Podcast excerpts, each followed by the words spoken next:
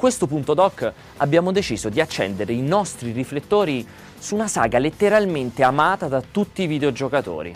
Stiamo parlando di Fallout, la cui storia è intimamente legata con la storia del suo sviluppatore Interplay, una società da cui sono nati indirettamente team molto noti come Blizzard, BioWare, Obsidian e Treyarch. Tutto nasce dalla fantasia e dall'intraprendenza del suo fondatore, Brian Fargo. Nato ad Orange County, in California, Brian Fargo è stato un nerd fin da giovanissimo. Durante gli anni del liceo passava le giornate divorando giochi di ruolo sul suo Apple II e organizzando con gli amici lunghe sessioni di Dungeons Dragons. All'età di 19 anni decise che era arrivato il momento di dar vita alle proprie storie, creando i suoi videogiochi. Nel 1981 sviluppò così The Demon's Forge, un'avventura grafica ad ambientazione fantasy. La pubblicò sotto le mentite spoglie di una società sviluppatrice nata per l'occasione, Saber Software, e spese metà dei suoi risparmi per comprare una pagina pubblicitaria sulla rivista di tecnologia SoftTalk. Cominciò quindi a chiamare i diversi negozianti al telefono fingendosi un cliente e chiedendo del gioco apparso sulla rivista. I negozianti abboccarono immediatamente, cominciando così a contattare la fantomatica Saber Software per chiedere copie di quel tanto richiesto The Demon's Forge. Successivamente Fargo passò un breve periodo di apprendistato in un team di sviluppo e nel 1983, insieme ad alcuni amici di vecchia data, fondò Interplay Productions. Inesperto e disorganizzato, il gruppetto passò il primo anno a realizzare progetti poco interessanti e porting per altre compagnie, ma nel 1984 pubblicò con l'appoggio di una giovane azienda chiamata Electronic Arts un gioco che cambiò completamente le carte in tavola. Si intitolava Tales of the Unknown, The Bard's Tale, ed era un gioco di ruolo ispirato alla serie Wizardry che replicava il sistema di regole di Dungeons Dragons. Con 300.000 copie vendute, The Bard's Tale trasformò Interplay da uno sviluppatore sconosciuto a uno dei team più interessanti del mercato PC. Gli anni che seguirono furono estremamente prolifici per la società. The Bard's Tale divenne una serie a sé stante, con altri due seguiti di successo, mentre il team realizzò anche un'ottima avventura basata sul romanzo cyberpunk Neuromante. Ma la vera bomba doveva ancora esplodere. Da diverso tempo, infatti, Fargo aveva in mente di realizzare un RPG rivoluzionario, innovativo, che abbandonava i soliti temi fantasy per proporre un'ambientazione post-apocalittica ispirata al film Alba Rossa. Venne battezzato Wasteland. Il gioco era completamente diverso da qualsiasi altro RPG. Ambientato dopo una guerra nucleare tra Stati Uniti e Unione Sovietica, permetteva di spostarsi liberamente in un mondo aperto, in cui ogni azione del giocatore aveva un effetto permanente sullo scenario. Ogni situazione poteva essere approcciata con svariate soluzioni, i personaggi si relazionavano in modi differenti e le scelte morali avevano più sfumature. Per la prima volta si aveva la sensazione che le decisioni prese all'interno di un gioco avessero un peso concreto. Quando uscì nel 1988, dopo cinque anni di sviluppo, Wasteland segnò un nuovo standard per il genere, ispirando la maggior parte dei giochi di ruolo che vennero realizzati successivamente. Dopo il successo del primo Wasteland, i fan chiesero a gran voce un seguito, ma le cose non andarono esattamente come molti speravano. Electronic Arts, che intanto possedeva i diritti del marchio, pubblicò Fountain of Dreams. Inizialmente doveva essere un seguito di Wasteland, ma nessun membro di Interplay lavorò al progetto e il risultato fu una brutta copia dell'originale. Nel frattempo, il gruppo di Brian Fargo cominciò a sviluppare Meantime, un seguito spirituale ambientato nello stesso universo di Wasteland, ma che avrebbe dato al giocatore la possibilità di viaggiare nel tempo. Tuttavia, con il calo di vendite di Apple II e il declino dei giochi a 8 bit, il progetto fu accantonato. Negli anni che seguirono, Interplay allargò i suoi orizzonti, non solo continuando a sviluppare giochi internamente, ma comportandosi anche come publisher per altri team più piccoli. Uno di questi, Silicon and Synapse, realizzò The Lost Vikings e Rock and Roll Racing prima di separarsi da Interplay e proseguire da sola il proprio percorso. Fargo si rese conto della gravità di quella perdita solo qualche anno dopo, quando Silicon and Synapse diventò un titano nell'industria dei videogiochi con il nome di Blizzard Entertainment. Intanto, Interplay aveva acquisito un altro team di sviluppo molto promettente. Dopo essersi fatta notare con la serie platform Earthworm Jim, Shiny Entertainment era lavoro su un frenetico sparatutto chiamato MDK. Il gioco divenne un piccolo cult tra gli appassionati PC, ma sfortunatamente per Interplay le vendite furono deludenti. Nonostante fosse una delle principali etichette di publishing su PC, la compagnia di Fargo aveva bisogno di un nuovo titolo di successo, di un nuovo gioco in grado di scuotere l'industria in maniera esplosiva. Aveva bisogno di un nuovo Wasteland e fu allora che Interplay riprese l'idea di un seguito spirituale. Lo sviluppatore californiano voleva a tutti i costi lavorare su un nuovo gioco di ruolo post-apocalittico sulla falsa riga di Wasteland, ma c'era un problema. Se avete seguito il nostro racconto saprete bene che i diritti del nome erano in mano ad Electronic Arts e quindi bisognava assolutamente trovare un nuovo titolo. Interplay cominciò così a lavorare sul progetto denominato V13, un acronimo che stava per Vault 13.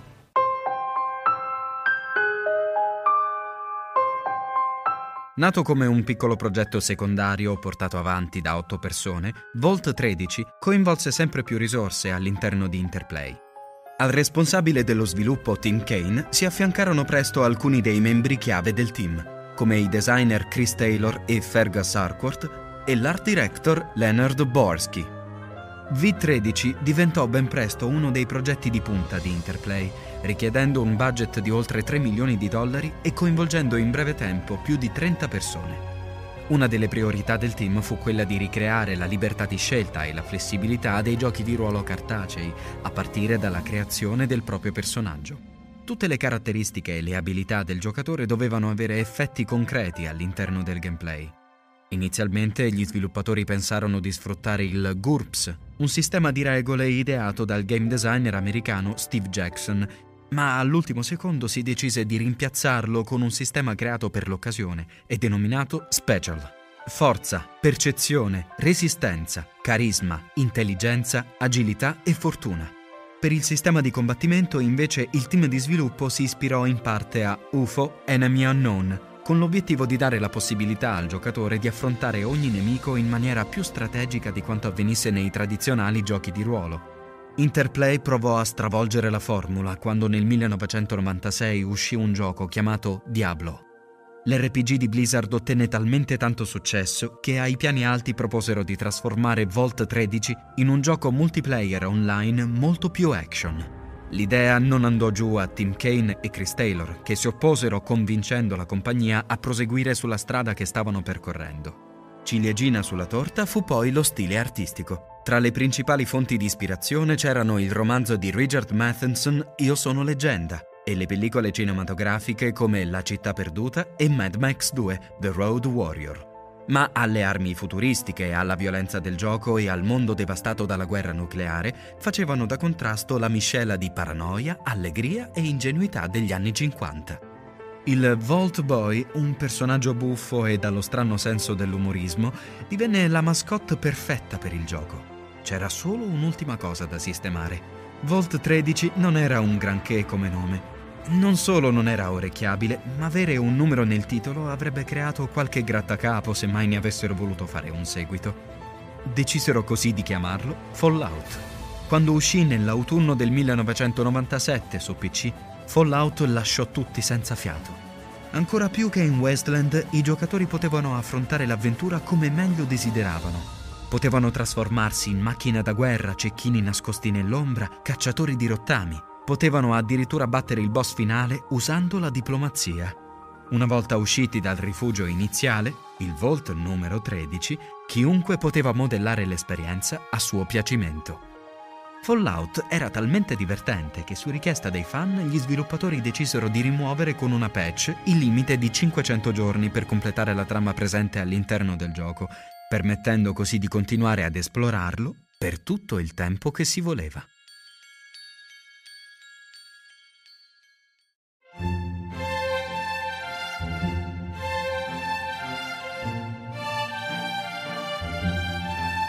Peccato che, nonostante venisse considerato da tutti come uno dei giochi di ruolo più divertenti di sempre, Fallout non fu un successo in termini commerciali. Interplay pubblicizzò il titolo con troppo ritardo e le vendite bastarono appena a ripagare i costi di sviluppo. La compagnia decise comunque di riprovarci, dando ai fan quello che chiedevano a gran voce, un seguito più vasto e ancora più articolato. Il gruppo che aveva lavorato al gioco venne ribattezzato Black Isle Studios.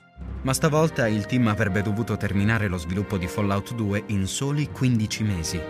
Fu un periodo estremamente difficile. Creare un'ambientazione due volte più vasta e ricca in così poco tempo costrinse programmatori e grafici a lavorare in maniera incessante, restando in ufficio per oltre 12 ore al giorno nei periodi più intensi. Per rispettare i tempi, gli sviluppatori si divisero in piccoli gruppi, ognuno dei quali si occupò di lavorare a una specifica zona della mappa. Così facendo, Black Isle Studios riuscì a pubblicare Fallout 2 in tempo per il dicembre del 1998 ma quando i vari pezzi vennero messi assieme, le cose non andarono come sperato. Il gioco arrivò sugli scaffali dei negozi pieno zeppo di bug e problemi tecnici, alcuni anche molto gravi. Quel che era peggio è che nonostante Fallout 2 venne ancora una volta apprezzato dalla critica e dai fan, le vendite non andarono molto meglio di quelle del primo capitolo. Black Isle Studios decise così di mettere da parte i temi post-nucleari per tornare sulle ambientazioni fantasy di Dungeons and Dragons, realizzando gli eccezionali Icewind Dale e Planescape Torment. Nel frattempo però il franchise Fallout non venne abbandonato, anche se passò decisamente in secondo piano. Interplay affidò ad un team australiano chiamato Microforte la realizzazione di uno spin-off intitolato Fallout Tactics Brotherhood of Steel. L'ambientazione, la grafica e i toni erano gli stessi dei primi due Fallout, ma le meccaniche erano completamente diverse. Non si trattava di un RPG, ma di un complesso gioco di combattimenti strategici a turni. Fallout Tactics fu un titolo eccezionale, da molti considerato tra i migliori nel suo genere, ma non fu in grado di offrire quell'immensa e imprevedibile esperienza open world che i fan desideravano. Successivamente venne pubblicato un altro spin-off dal titolo quasi identico. Uscito su Xbox e PlayStation 2, Fallout Brotherhood of Steel era un action purtroppo mediocre che abbandonava completamente l'atmosfera della serie e annoiava il giocatore con un gameplay ripetitivo e anonimo. Negli anni la serie di Interplay subì la cancellazione di molti progetti in via di sviluppo che non videro mai la luce. Un esempio è Fallout Extreme, uno strategico a squadre per console in cui era possibile controllare un team di quattro persone e giocare in compagnia di qualche amico. Tra i progetti cancellati c'erano anche un seguito di Fallout Tactics e uno di Brotherhood of Steel, ma gli scarsi risultati di vendite degli episodi originali convinsero Interplay a interromperne lo sviluppo prima del previsto. Come abbiamo visto sono stati tantissimi i titoli cancellati basati sul franchise di Fallout.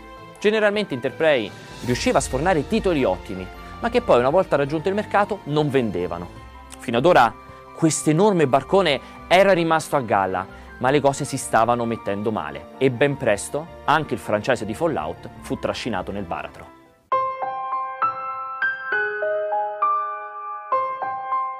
Gli anni a cavallo del nuovo millennio furono catastrofici per Interplay.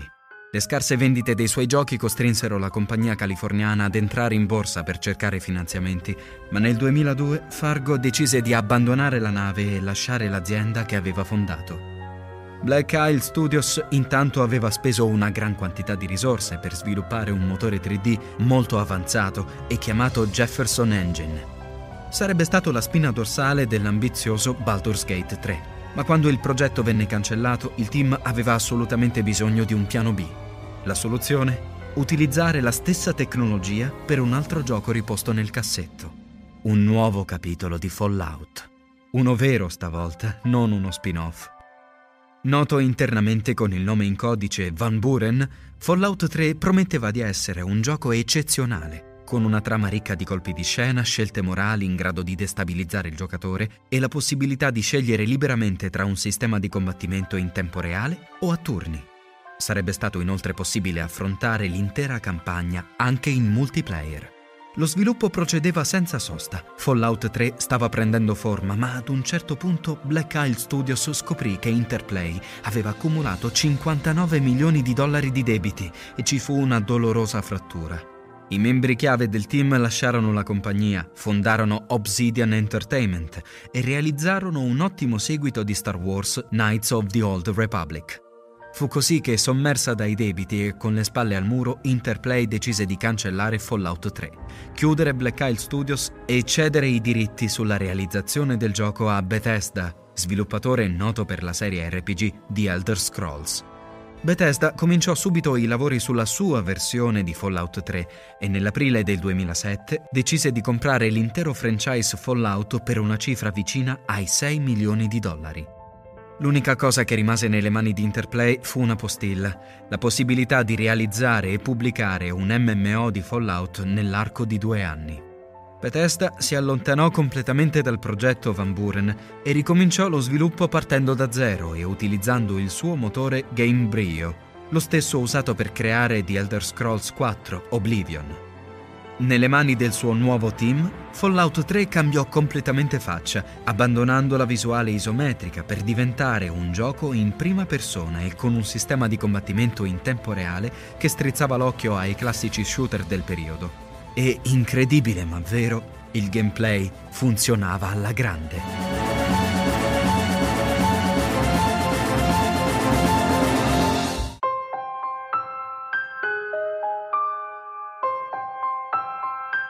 Dall'uso del Pip-Boy al sistema special, dai super mutanti all'immenso mondo da esplorare, passando per l'umorismo tipico della serie, il feeling del gioco così diverso ma anche così familiare conquistò immediatamente i fan quando Fallout 3 venne finalmente pubblicato nell'ottobre del 2008.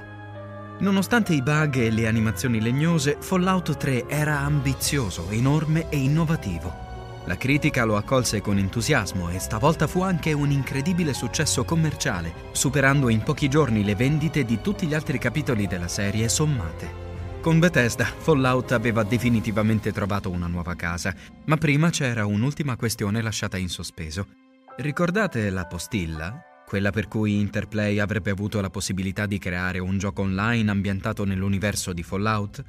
Ebbene, quel gioco era effettivamente in sviluppo Noto con il nome in codice di Project V13, Fallout Online avrebbe permesso ai giocatori di condividere un'esperienza comune in una versione persistente del mondo post-nucleare della serie, potendo organizzare gilde o controllare intere città.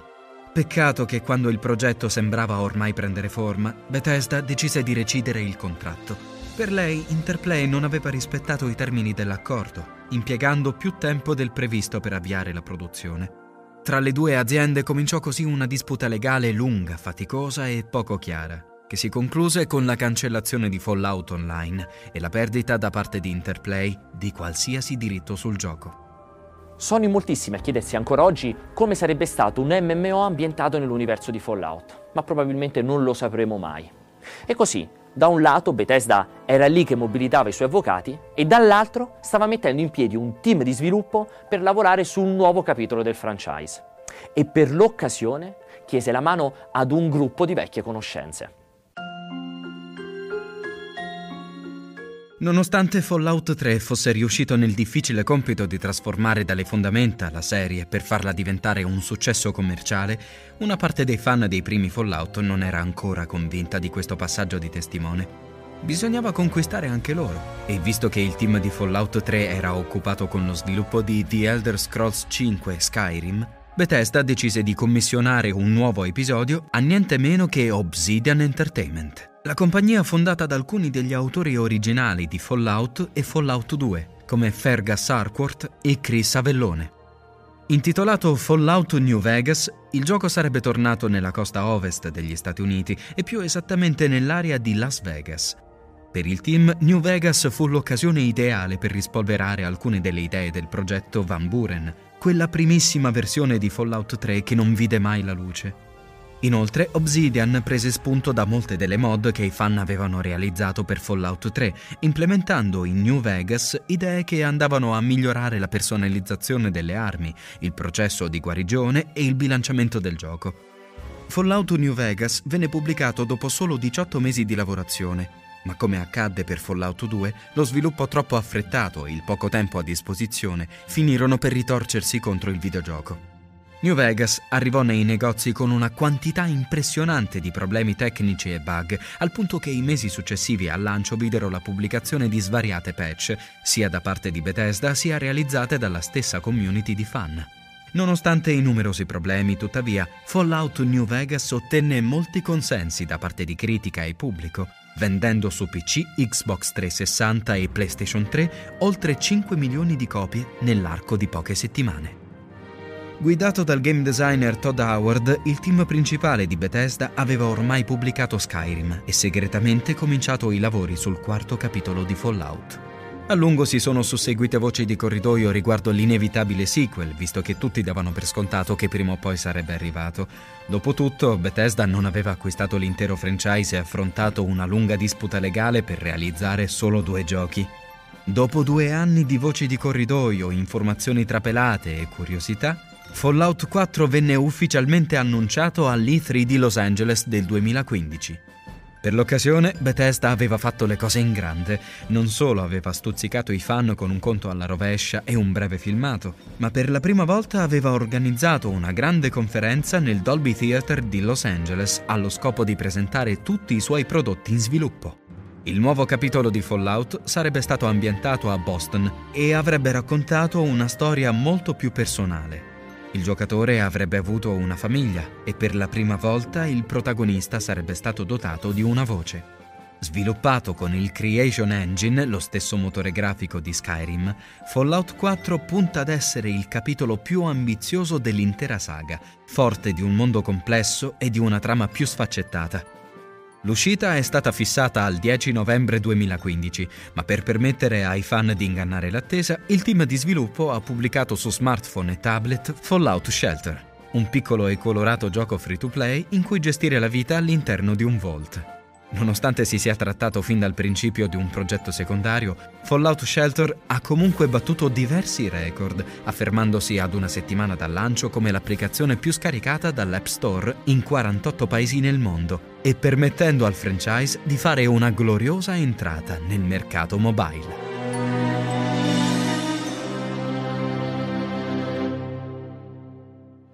E alla fine, dopo tantissimi anni, Fallout 4 è finalmente arrivato sul mercato riuscendo a convincere pubblico e critica.